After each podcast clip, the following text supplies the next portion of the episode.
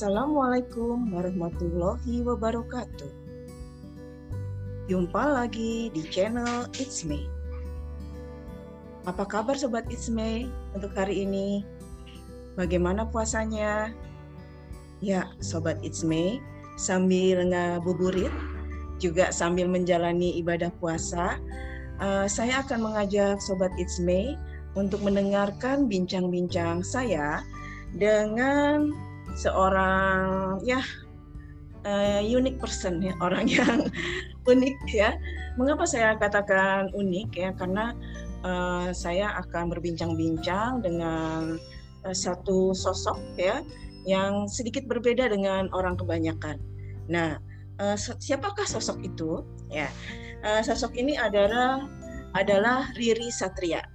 Ya, selamat so uh, selamat siang Bang Riri, apa kabar? Selamat siang, Assalamualaikum warahmatullahi wabarakatuh. Ya, uh, Sobat Isme, sebelum saya ngobrol dengan Bang Riri, saya akan mungkin menyampaikan dulu biografi siapa sih uh, Riri Satria itu. Ya, nah, mungkin ini yang bisa saya sampaikan. Nah, Riri Satria ini adalah uh, orang yang menjalani tiga dunia sekaligus, ya, tiga aktivitas yang mungkin bagi sebagian orang itu bertolak belakang. Nah, Riri Satria dia menjalani um, aktivitas dalam dunia pendidikan. Nah, saat ini beliau mengajar di Fakultas Ilmu Komputer Universitas Indonesia sebagai akademisi. Tapi di dunia yang lain, uh, Riri Satria ini juga menggeluti bidang manajemen bisnis, yaitu sebagai komisaris PT Jakarta International Container Terminal dan juga sebagai founder PT Jakarta uh, founder perusahaan konsultan manajemen Value Alignment Advisory dan juga Value Alignment Innovation and Technology Advisory. Dan satu sisi lagi dari dun, uh, dua dunia yang berbeda itu adalah Bang uh, Riri ini adalah penggiat seni, khususnya mungkin di bidang sastra. Nah, Bang Riri ini sangat mencintai dunia sastra khususnya uh, di bidang uh, puisi ya begitu betul nggak bang? Prolog ya. Sampaikan. ya, Bang Riri ini kita mungkin mau ngobrol-ngobrol ya uh, dengan dua uh, dengan tiga hal yang berbeda dari Bang Riri. Yang mungkin siapa tahu ketika Sobat Isme mendengarkan perbincangan kita ini menemukan inspirasi dan siapa tahu juga berkata oh ternyata walaupun saya misalnya seorang misalnya akademisi saya seorang misalnya profesi sebagai analis dan sebagainya ternyata saya juga suka uh, di bidang seni. Karena uh, passion itu adanya di hati ya bang ya? Ya, ya. Nah, bang Riri coba dong bang Riri uh, sebut uh, jelaskan kepada sobat Isme uh, tentang tiga dunia yang berbeda yang Bang Riri geluti saat ini. Ya bidang akademik, bidang manajemen uh, manajemen bisnis dan juga di bidang sastra. Ya, monggo Bang Riri silakan. Terima kasih Mbak Mei. Uh, tadi Mbak Mei udah jelaskan tiga dunia saya yang berbeda itu, dunia akademik, dunia bisnis, kemudian dunia sastra gitu ya. Uh, sejak kapan itu terjadi? Sebetulnya sejak SMA dulu Mbak Mei.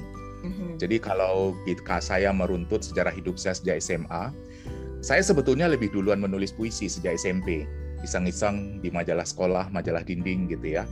Kemudian saya juga menggeluti menggeluti dunia ilmiah itu sejak SMA.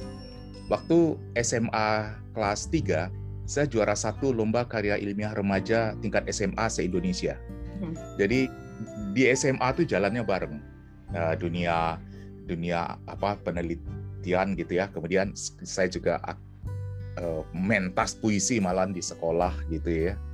Malahan dulu saya pernah nembak tuh cewek teman sekolah dengan puisi gitu ya. Dan sekarang alhamdulillah jadi istri saya gitu. Mm-hmm. Kemudian, nah kemudian uh, kalau dunia bisnis itu memang turun uh, sebetulnya dari ayah saya. Ayah saya itu seorang ekonom, seorang dosen di bidang manajemen bisnis. Jadi saya juga melihat kiprah beliau dalam dunia bisnis. Jadi tiga hal ini sebetulnya sudah saya lihat sejak saya muda Nah, kemudian saya masuk kuliah dan semua itu tetap berbaur. Cuma ketika kuliah masuk Fakultas Ilmu Komputer, kemudian dunia sastra terabaikan untuk sementara minggir dulu karena kuliahnya cukup berat. Tapi dunia akademik dan dunia bisnis tetap berjalan. Uh, saya sempat pada titik sebuah titik yang cukup galau waktu itu, mau jadi akademisi atau masuk ke dunia industri.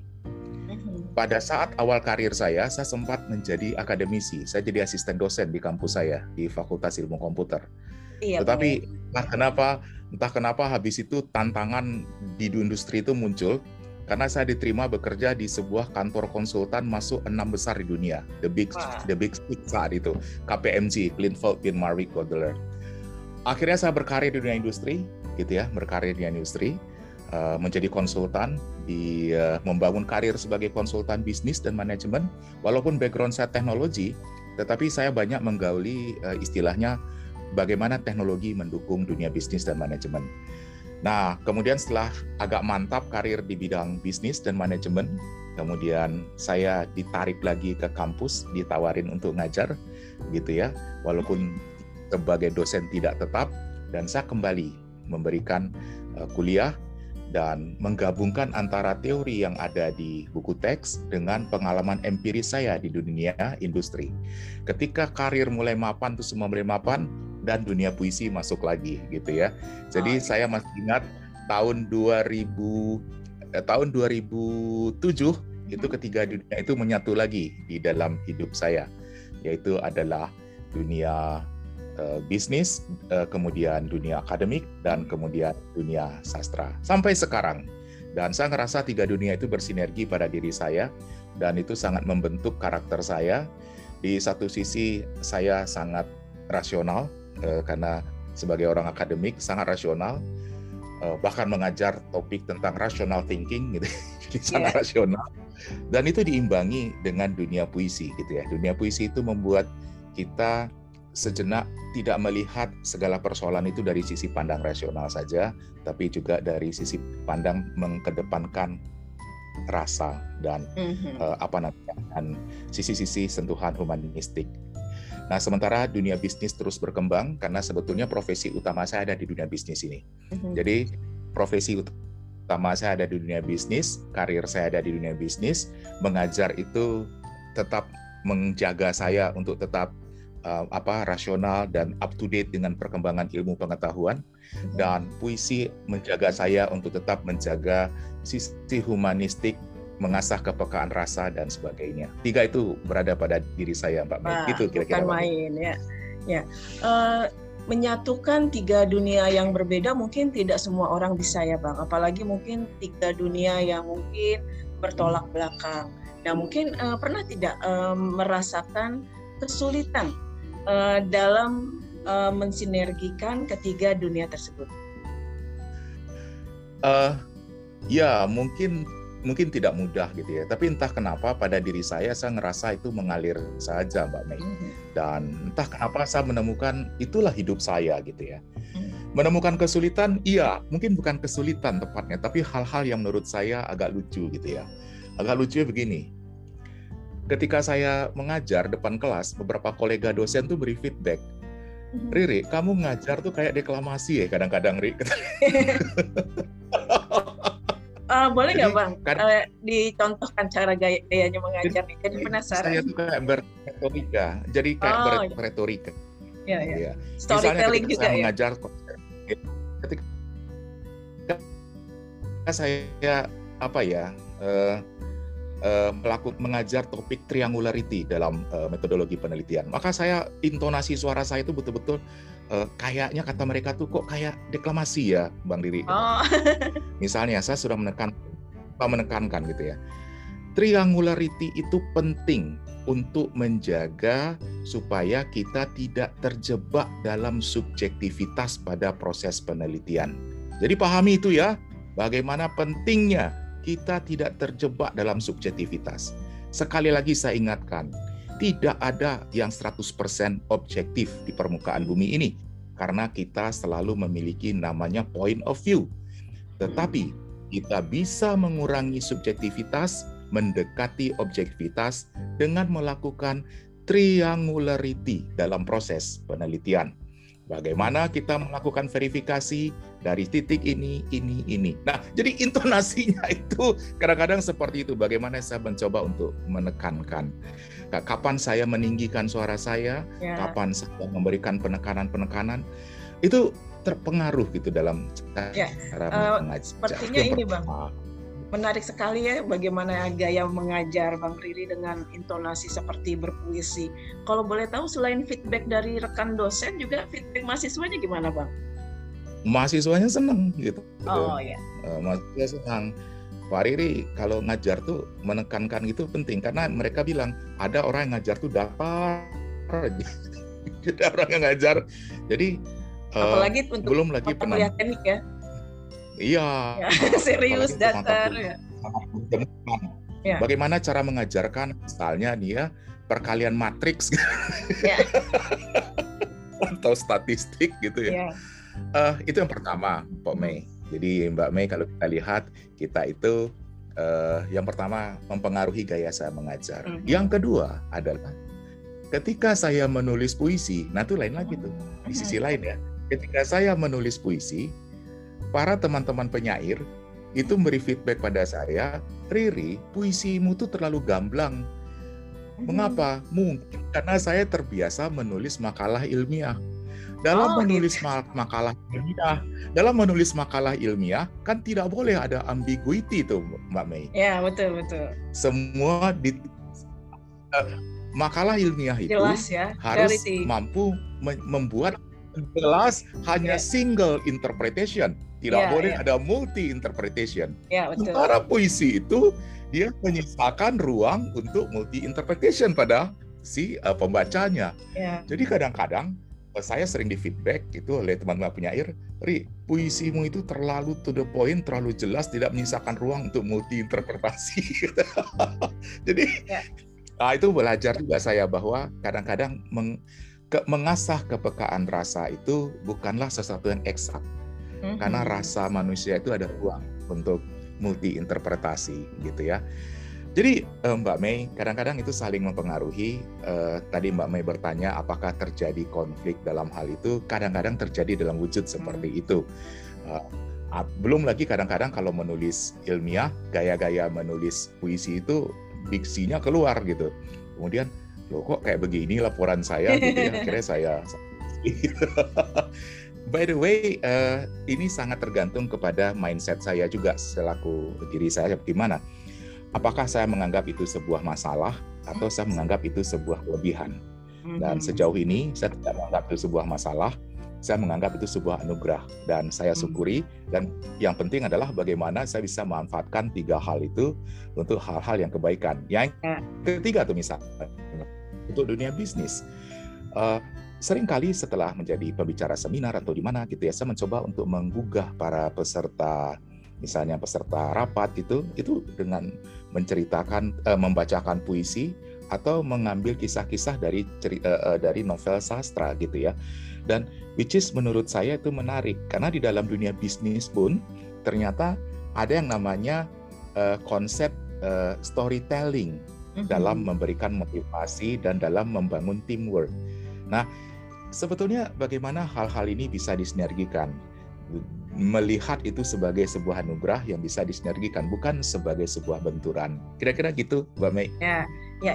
Uh, Bang Riri, menarik sekali ya. Jadi bagaimana mensinergikan uh, tiga dunia yang berbeda dan juga uh, melihat uh, bagaimana sebenarnya itu semua adalah anugerah Tuhan. Itu kan secara internal. Nah, mungkin secara Betul. eksternal pernah tidak Bang uh, dianggap sebagai orang itu orang yang aneh ya, atau mungkin yang pernah kita omongin split uh, personality karena tidak semua orang itu bisa ya uh, menjalani uh, tiga hal uh, yang berbe uh, sangat bertolak belakang. Iya, Mbak Mei. Jadi, uh, apakah ada orang menganggap aneh? Bukan ada lagi, banyak sebetulnya. banyak juga gitu ya.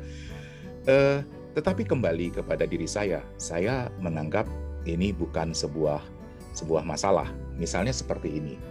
Saya tidak menemukan masalah ketika pagi harinya saya memberikan seminar di Financial Club tentang strategi bisnis gitu ya, tentang itu. Kemudian siangnya eh, pagi itu saya pakai jas, pakai dasi gitu ya, berbicara depan para direktur perusahaan gitu, bicara itu.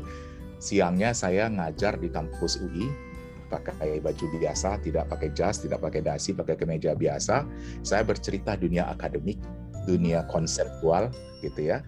And then malamnya saya ganti pakai kaos gitu ya.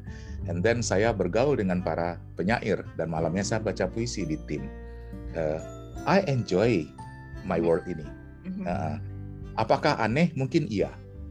Kawan-kawan penyair itu melihat saya aneh. Kalau ditanya kawan-kawan penyair itu, dia ngelihat, nih Bang Riri ini nggak kayak penyair. Nah di kalangan penyair saya aneh. Hmm. Karena penyair itu tampangnya ya macam-macam. Nih Bang Riri ini kalau kata teman-teman saya itu, uh, Bang Riri ini terlalu klimis, terlalu rapi itu jadi penyair. jadi saya dianggap aneh di kalangan penyair gitu.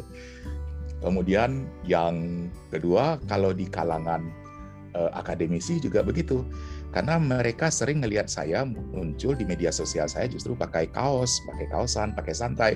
Yang which is menurut mereka kok nggak menggambarkan uh, apa Pepsi sebagai orang intelek, apalagi seorang CEO gitu ya. Uh, uh, yeah. Kemudian saya bilang, tahu nggak yang namanya Mark Zuckerberg itu CEO Facebook tuh ke mana-mana dia kaosan pas kemarin aja ketemu Pak Jokowi dia pakai kap batik, gue bilang.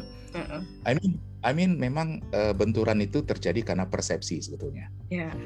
Ya ada masih ada persepsi yang berkembang di masyarakat kita yang mengkotak-kotakkan uh, kelas gitu ya dengan segala simbol-simbol yang melekat pada kelas tersebut.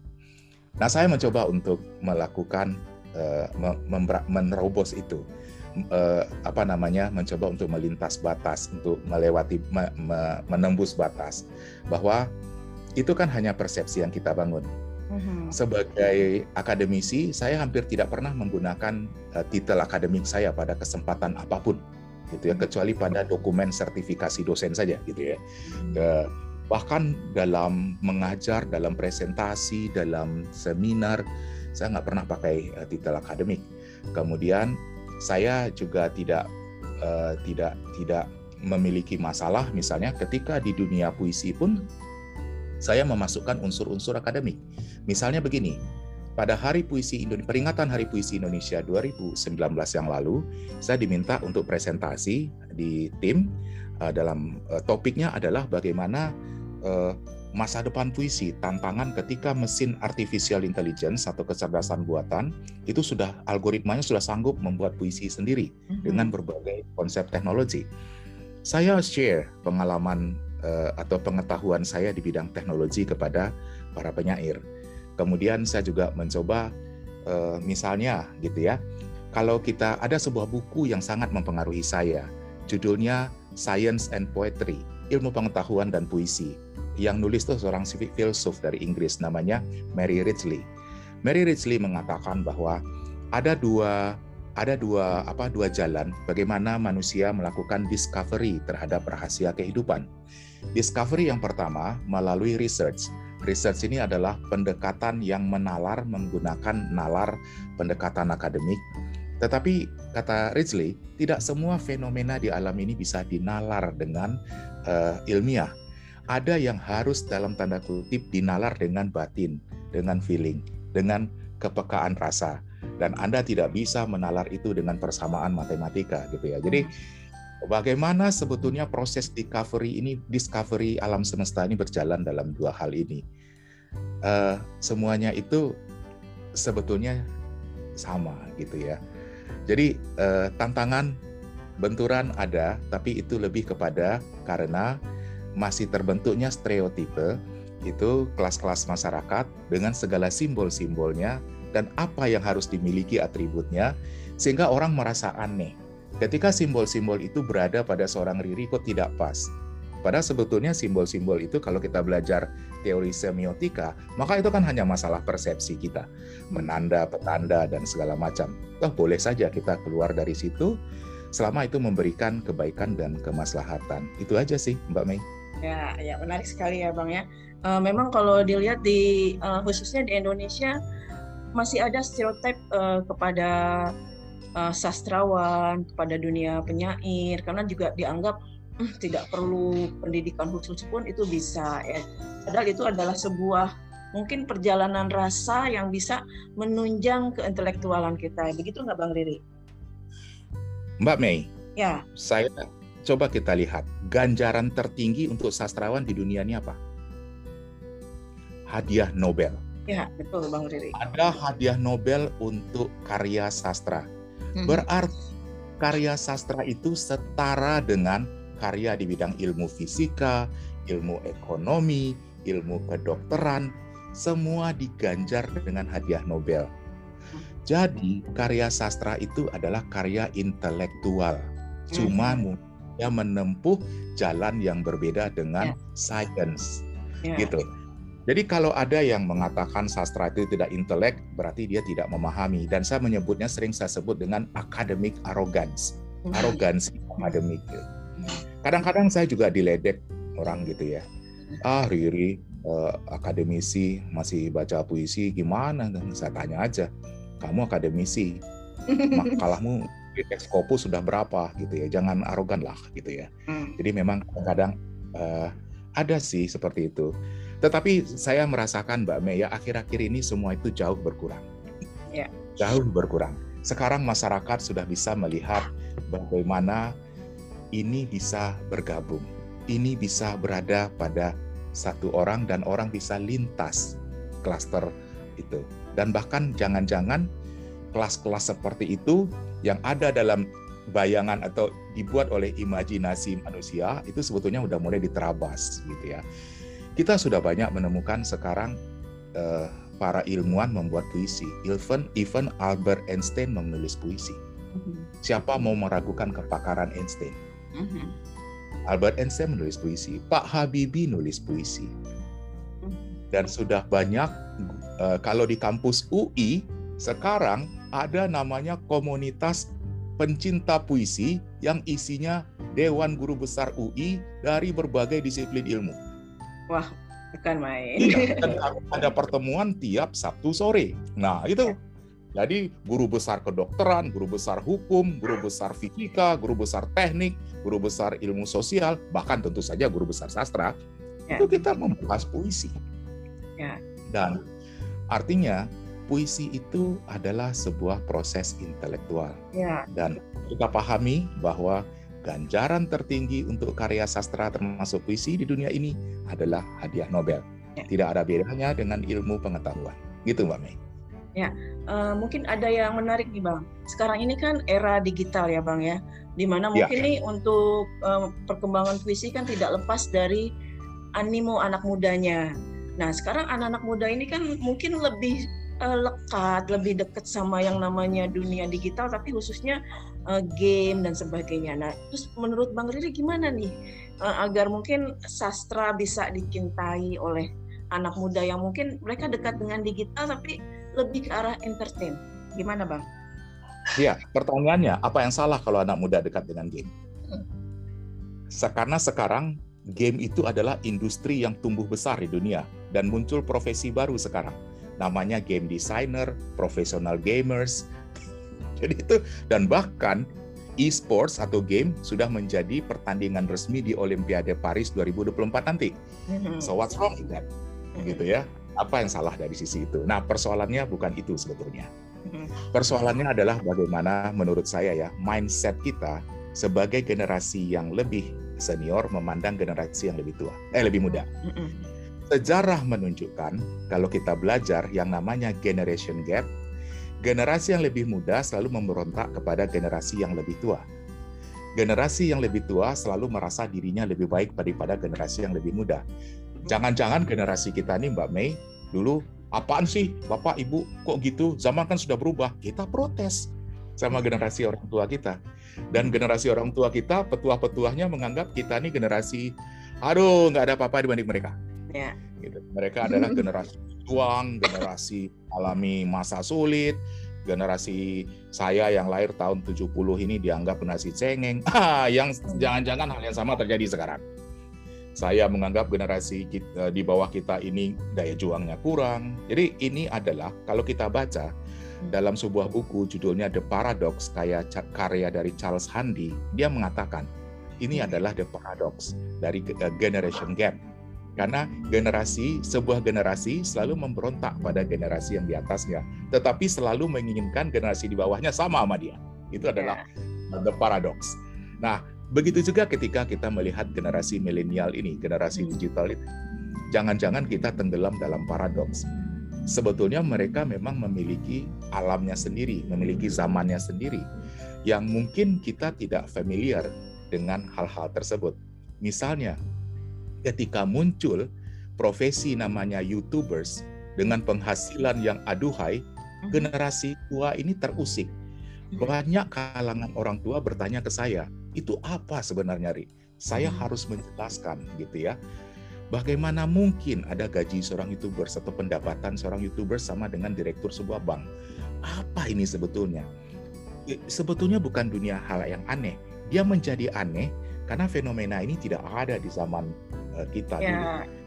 Sama dengan kita sekarang memandang game, sama dengan kita memandang puisi. Nah, bayangkan ketika penyair-penyair di zaman sastra koran kita sebut seperti itu, memandang ada fenomena baru namanya media sosial, mereka juga menganggap sastrawan media sosial ini uh, jelek lah, nggak ada apa-apa dibanding mereka. Padahal mereka lupa, zaman itu berubah. Hmm. Jadi mereka juga tenggelam dalam paradoks itu, gitu ya. Padahal dari sisi baiknya, sekarang yang namanya puisi, ketika dia masuk ke alam digital, mm-hmm. maka puisi itu menjadi inklusif. Mm-hmm. Sastra itu bergerak dari dunia eksklusif, seorang seolah-olah milik para dewa di kayangan sana. Sekarang bukankah justru menggembirakan ketika anak-anak banyak menulis puisi di media sosial masing-masing? Nah, itu satu. Kemudian bagaimana dengan hal-hal yang sifatnya game?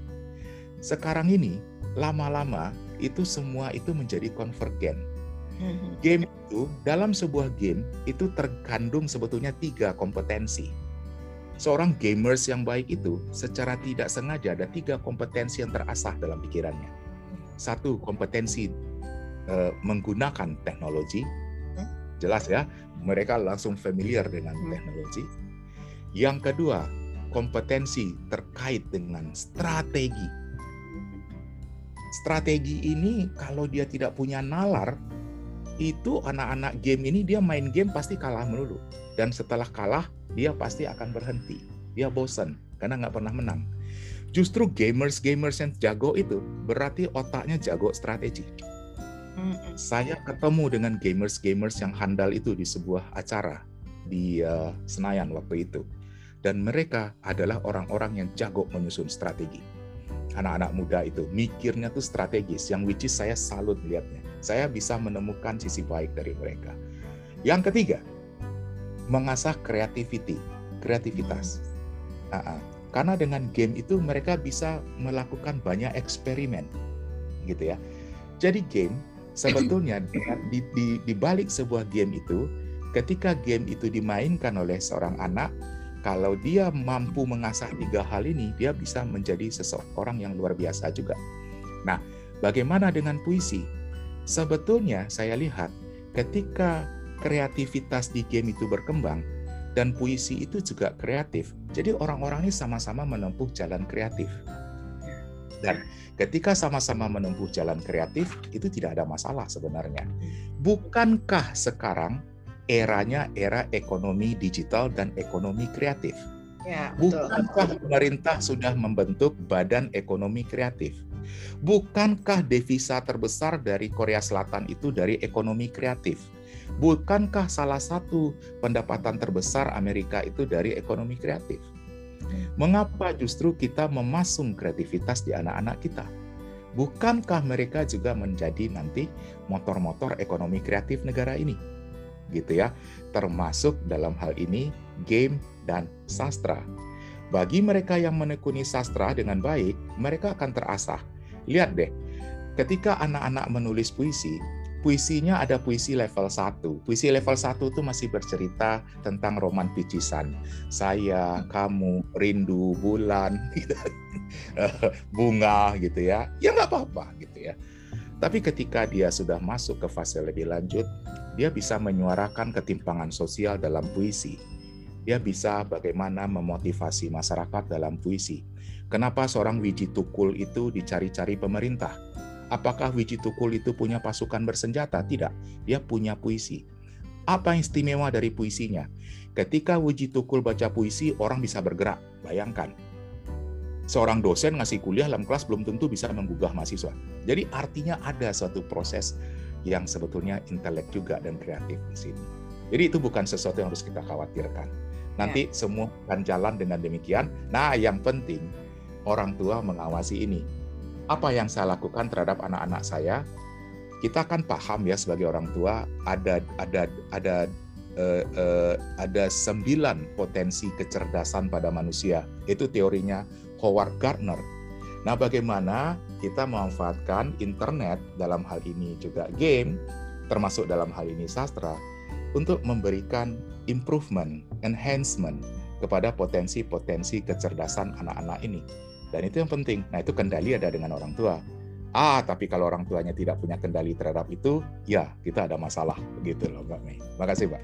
Ya, uh, bukan main ya, Bang. Ya, memang selalu terjadi gap antara yang muda dengan yang tua. Karena memang benar, uh, ibaratkan kalau dari generasi apalagi yang baby boomer ya dengan sekarang ah. milenial oh. rentang jaraknya tuh mungkin uh, berbeda ya jadi mungkin hmm. zaman dulu ketika orang tua kita masih mesin ketik ya Nah, mereka sekarang udah uh, computerized dan sebagainya ya. Nah, tantangannya juga berbeda ya Bang Riri. Nah, uh, sobat Isme, uh, Bang Riri ini selain pencinta sastra dan menulis puisi, dia juga sebenarnya piawai dan memiliki banyak pengalaman tulisan-tulisan isai dan riset. Nah, untuk isai ini Bang Riri lebih dominan mana, Bang? Menulis puisi, isai, atau riset? Uh, kalau dari sisi banyaknya karya, uh-huh. itu sebetulnya esai lebih banyak. Uh-huh. Karena mengapa esai lebih banyak? Mungkin karena esai itu berada di tengah-tengah antara oh, gitu. dunia saintifik dan uh-huh. dunia sastra. sastra. Karena kalau kita menulis uh, makalah ilmiah, eh, kan kita patuh kepada protokol penulisan ilmiah. Ada sebuah gagasan yang teruji, proven ideas yang ada di sana jadi untuk menulis sebuah karya ilmiah, ada sebuah jeda waktu yang kita butuhkan untuk melakukan pembuktian-pembuktian gitu ya. Pembuktian-pembuktian. Tetapi kalau esai kan tidak. Esai itu adalah gagasan subjektif yang kita bawa tapi memiliki argumen. Namun masih butuh uh, masih butuh pembuktian. Jadi esai itu adalah semacam hipotesis awal ya semacam hipotesis awal, hipotesis yang muncul dari berbagai gagasan, tentu ada dasar berpikirnya, namun dia bisa saja belum teruji. Dengan demikian, menulis esai buat saya itu sebetulnya adalah saya menguji gagasan saya kepada publik, gitu ya. Bisa saja sebuah esai itu diterima, bisa saja sebuah esai itu ditolak. Hmm. Tetapi di situlah indahnya, ketika kita mencoba menguji gagasan kita kepada publik kan nggak selamanya gagasan kita itu benar. Bisa ya. saja kita juga tidak tidak benar atau setidaknya mungkin gagasan itu baik tapi belum saatnya diterima oleh publik itu bisa juga. Jadi kalau menulis puisi itu saya juga butuh effort juga gitu. Tapi entah kenapa menulis esai itu buat saya lebih nikmat sebetulnya. Karena saya bisa berada di dunia di antara dua dunia itu dengan dengan baik. Kemudian kalau menulis puisi, saya juga memang saya membutuhkan waktu. Mengapa? Karena menulis puisi itu ada ada ada lisensia poetika, ada semacam aturan juga mesti kita ikuti. Ada kaidah-kaidah penulisan puisi yang baik gitu ya. Nah, itu itu kadang-kadang juga apa namanya? Uh, bagi orang tidak terbiasa itu menjadi problem juga gitu. Nah, saya memang eh, ketika menulis karya ilmiah saya butuh waktu karena ada protokol ilmiahnya. Tapi ketika menulis puisi, saya juga kadang-kadang harus berulang-ulang supaya dia memenuhi kaidah-kaidah perpuisian. Sebenarnya menulis esai juga begitu, tapi menurut saya dan bagi saya menulis esai lebih mudah karena saya berada pada di antara di tengah-tengah dunia tersebut. Maka esai-esai saya itu kalau di di anu istilahnya Mbak Mei di waktu senggang, saya tuh kadang nulis 5 paragraf, 6 paragraf, 7 paragraf. Saya tulis, saya sebar aja di media sosial, saya tulis di Facebook, saya sebar di WA group gitu ya atau di blog. Ya suka-sukanya saja gitu. Yeah. Dan itu intinya kan adalah gagasan, ada gagasan, ada argumen, kemudian ya ringan-ringan saja esai itu menurut saya Uh, dia ya. saya sering menyebutnya sebuah tulisan ringan sekedar teman minum kopi tapi ada gagasan yang dibawa yang bisa saja diterima atau ditolak oleh si pembacanya. Itu aja, Mbak. Main, ya. Uh, ada ada berapa karya yang sudah dipublikasikan untuk puisi dan isai, Bang? Kalau untuk buku puisi, saya sudah punya tiga buku hmm. puisi. Buku puisi yang pertama itu judulnya Jendela, hmm itu terbit tahun 2016. Buku puisi yang kedua tuh, tapi jendela ini berisikan puisi-puisi dalam bahasa Indonesia yang saya tulis sejak comeback lagi menulis puisi setelah sekian lama absen tahun 2009-an gitu ya. Jadi kumpulannya pada tahun 2016. Yang kedua 2017 puisi sebuah buku judulnya Winter in Paris. Itu buku yang betul-betul saya tulis puisi dalam bahasa Inggris dan itu kumpulan puisi yang saya tulis di Paris pada musim dingin 2016 plus saya tambah dengan puisi-puisi yang saya tulis dalam bahasa Inggris yang lainnya yang saya tulis di berbagai kota. Kemudian buku puisi terakhir adalah Siluet Senja dan Jingga. Nah, ini juga eh, apa? Saya tulis tahun 2019, isinya memang lebih banyak bercerita tentang kehidupan. Kemudian kalau essay, eh, kolom Eh, tulisan-tulisan ringan seperti itu, itu saya tulis buku yang pertama itu terbit tahun 2003 justru. Tahun 2003 itu uh, merupakan kumpulan tulisan saya mengenai ekonomi, manajemen, dan bisnis di Harian Republika. Karena sejak tahun 99 sampai 2001, saya rutin tuh nulis di Republika. Oh gitu ya. Nah, Nah, kemudian 2003 diterbitkan jadi buku. Tapi setelah itu saya uh, mungkin sibuk berkarir gitu ya, sibuk itu uh, menulis tetap jalan. Pada tahun 2006 itu populer pertama kali muncul blog gitu ya, dan saya seorang blogger. Saya sampai ikut acara pesta blogger segala itu adalah banyak tulisan saya, tapi tulisannya nggak nggak bisa disebut esai, lebih kepada tulisan ringan yang sangat ringan, tidak esai lah, tidak ada gagasan inti sebetulnya. Dan saya lagi kegandrungan itu. Nah, kemudian baru menulis esai kembali itu tahun berapa ya? Ya mungkin sudah tahun 2010 gitu ya. Dan saya menulis tulisan tentang SDM, tentang segala macam. Nah, jadi buku esai saya yang berikutnya baru terbit tahun ini yang judulnya Proposisi Teman Ngopi. Nah, tapi bukunya itu trilogi. Ada tiga buku di sana dan satu kumpulan tentang topiknya tentang ekonomi, bisnis, dan era digital. Yang satu tentang pendidikan dan pengembangan diri. Yang terakhir ketiga tentang sastra dan masa depan puisi. Itu adalah kumpulan esai-esai terpilih yang rasanya juga masih relevan dengan tahun sekarang banyak esai yang saya tulis tahun-tahun dulu itu sudah nggak relevan lagi dengan kondisi sekarang, Mbak Mei. Mm, yeah. Jadi ada yang saya tulis 2012 dibaca sekarang ya nggak relevan lagi. Jadi kumpulan yang masih relevan itu terbitkan sekarang. Jadi buku yang sudah terpublikasi tiga buku puisi, buku kumpulan puisi, kemudian empat buku kumpulan esai, di mana tiga yang terakhir berbentuk trilogi. Ya. Nah, kalau untuk akademik, nah itu lain lagi lah. Ya. Kalau di akademik, kalau untuk makalah udah banyak deh. Kalau untuk artikel jurnal udah banyak gitu ya. Tetapi kalau boleh disebut artikel jurnal yang masuk ter, eh, di, di international conference mungkin puluhan, 30 kalau nggak salah. Kemudian 30 atau 40 gitu ya. Tapi yang terindeks Scopus itu sekitar berapa sekarang ya? Mungkin 14 deh gitu.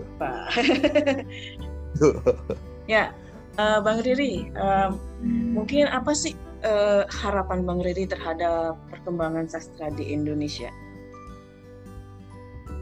Saya itu uh, selalu punya harapan bahwa ingin mengatakan tiga hal kepada publik. Mm-hmm. Satu, ingin mengatakan kepada teman-teman penyair maupun teman-teman non penyair pada masyarakat, sastra itu karya intelektual. sastra itu bukan karya picisan. Sastra itu bukan karya main-main. Sebuah karya sastra bisa memenangkan hadiah Nobel. Itu yang pertama. Yang kedua, saya ingin mengatakan yang namanya sastra itu harus masuk ke dalam semua ruang-ruang kehidupan. Jangan sampai puisi dibacakan yang dengar sesama penyair. Mungkin nggak banyak manfaatnya.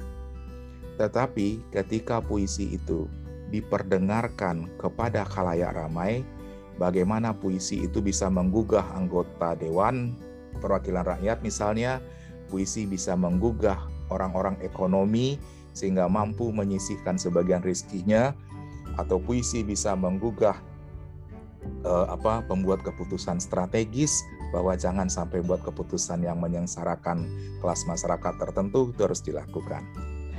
Yang ketiga, saya ingin mengatakan bahwa jangan pernah jangan pernah gengsi nulis puisi. Apakah Anda seorang dokter, seorang engineer, seorang akademisi non sastra, bahkan ketika Anda CEO atau komisaris sebuah perusahaan besar atau BUMN sekalipun, jangan pernah gengsi atau tidak mau menulis puisi. Karena sesungguhnya puisi itu adalah salah satu tolok ukur intelektualitas juga. Mungkin banyak orang menganggap remeh puisi yang mereka temukan itu adalah puisi tentang patah hati, tentang rindu, tentang bulan, tentang laut. Yeah. Itu puisi juga, tapi bukan itu puisi yang bisa menggugah dunia. Yeah. Puisi yang bisa menggugah dunia itu puisi-puisi yang memiliki uh, masterpiece gitu ya, dan bisa uh, menggerakkan masyarakat gitu ya, seperti puisinya Rendra. Bahkan dari puisi Rendra dapat doktor honoris causa dari UGM dan segala macam. Tiga hal itu. Ya. Jadi puisi adalah karya intelektual, puisi harus masuk ke semua ruang kelas kehidupan. Yang ketiga, apa pun profesi Anda, jangan pernah merasa sungkan menulis puisi. Gitu, Mbak Mei. Bukan main, Bang Riri. Ya, semoga semakin ini eh, Bang ya puisi semakin menjadi, eh, mendapat ruang ya ruang di masyarakat dan juga uh, lintas generasi, lintas dari profesi ya seperti itu ya bang ya? Ya prinsipnya science will discover the world the universe. Technology will make our life easier gitu kan? Dan sastra poems sastra dan puisi will make batin kita itu lebih manusiawi. Ya betul. Ya. Bukan main bang. Eh, perbincangan kita kali ini saya juga mendapat insight lagi tentang sastra dan sebagainya. Ya. Eh, menjelang penutupan episode kali ini bang bersediakah kalau seandainya saya minta bang Riri untuk membacakan sebuah puisi? Nah ini. Saya dari buku puisi saya dulu nih mana nih ntar boleh bang yang Winter in Paris Oke, kalau Winter in Paris itu nggak terlalu asik ya, karena bahasa oh, gitu. Inggris. Oke, uh, silakan bang. Nah, mana buku puisi saya di sini nih, di atas meja ini.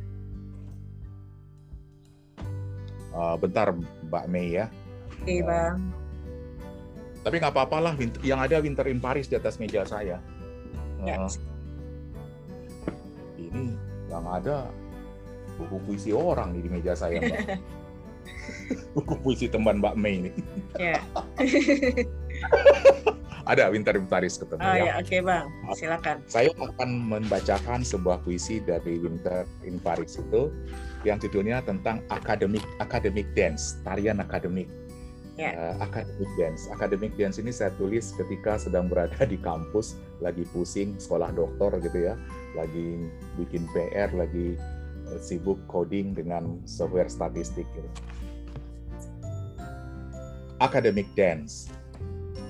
Let's dance research, hug the philosophy. Let them kiss quantitative, kiss the qualitative. Let's dance postmodernism, hug the grounded theory, kiss the hermeneutics. Oh, don't forget the statistic. She is sexy. Her name is R. Yeah, the are scripting. Trap your mind in equation. FIFA Academia. FIFA Profesores, FIFA de Amor. Mm-hmm. Again, we are dancing with the line of scripting. Along the winter night, we are singing. With the sexy R, we are kissing. No, this is not philosophy. Just set your minds to free. We capture the symbol of phi, put mathematical equation to ontology. Oh, we don't want to miss our dance during winter night in Paris. Paris, Desember 2016. Terima kasih Mbak Mei. Ya, makasih Bang Riri Satria. Ya, jadi uh, Sobat It's May, uh, buku Winter in Paris ini adalah uh, sekumpulan puisi dari Bang Riri uh, menceritakan tentang berbagai pengalaman dan juga perasaannya selama ia uh, berada di Paris untuk menuntut ilmu uh, kuliah doktoral di sana. Ya, Bang Riri tidak terasa ini waktunya sudah hampir satu jam kita uh, berbincang-bincang. jam ya? ya, nggak terasa sekali. Ya, Bang Riri, uh, menutup dari ya. perbincangan kita, mungkin ada satu pesan pendek saja, uh, komen, quote atau sebagainya tentang uh, sastra. Silakan Bang Riri. Saya saya punya satu komen atau quote yang saya banyak tulis di berbagai kesempatan, gitu ya. Nah, saya akan bacakan di sini. For me, buat hmm. saya, computer program codes, hmm. program-program komputer, hmm. mathematical equations, persamaan matematik, and of course, poems, dan tentu saja puisi, have something in common, ada kesamaan pada umumnya. They describe complex things mereka menggambarkan suatu suasana yang kompleks using simple symbols, menggunakan simbol-simbol yang sederhana. So, buat seorang Riri Satria, algoritma atau program komputer, persamaan matematika, dan puisi adalah sesuatu yang mirip sebetulnya. Terima kasih, Mbak. Ya, bukan main. ya, uh, kuatnya sangat menandakan memang Bang Riri mencintai tiga dunia yang Bang Riri ya bukan begitu bang ya, ya. dan Karena mungkin setiap kita punya dunia masing-masing setiap kita bagi, oh, bebas saja mengcreate dunia yang kita sukai sepanjang memberikan happiness buat kita hmm. dan bermanfaat untuk orang lain ya betul bang ya ya uh, sobat Isme Demikian bincang-bincang saya dengan Riri Satria yang merupakan seorang akademisi karena beliau adalah pengajar di uh, Fakultas Komputer UI dan beliau juga ada se adalah seorang profesional di bidang manajemen bisnis dan juga seorang komisaris dan beliau juga adalah penggiat sastra. Tulisan-tulisan uh, tulisan-tulisannya sudah tadi uh, disimak tentang isai dan sastra itu sudah banyak mewarnai kehidupan Bang Riri. Ya, tiga dunia digeluti oleh Bang Riri. Semoga ini menjadi inspirasi bagi Sobat It's Me. Mungkin ketika kita ingin berekspresi, ingin melakukan kreativitas, cobalah melakukannya. Karena di sana mungkin ada kebahagiaan, ada manfaat, dan tentunya ada kebaikan yang dirasakan bagi diri dan juga mungkin bagi masyarakat sekitar. Ya. Uh, Bang Riri, terima kasih banyak atas obrolan kita kali ini dan semoga kita masih diberi kesempatan ya Bang ya untuk bincang-bincang lagi dengan topik yang berbeda entah itu mungkin program komputer atau manajemen bisnis. dengan ya. senang hati, Mbak Mei, dengan senang ya, hati. Oke, okay. ya. Sobat Isme, uh, terima kasih yang sudah menyimak bincang-bincang saya dengan Riri Satria. Semoga terinspirasi, semoga banyak manfaat yang akan diambil. Ya, Sobat Isme, Terima kasih banyak yang sudah menyimak. Ambil positifnya, buang buruknya. Sampai jumpa di episode yang akan datang. Terima kasih. Wassalamualaikum warahmatullahi wabarakatuh. Waalaikumsalam warahmatullahi wabarakatuh. Terima kasih.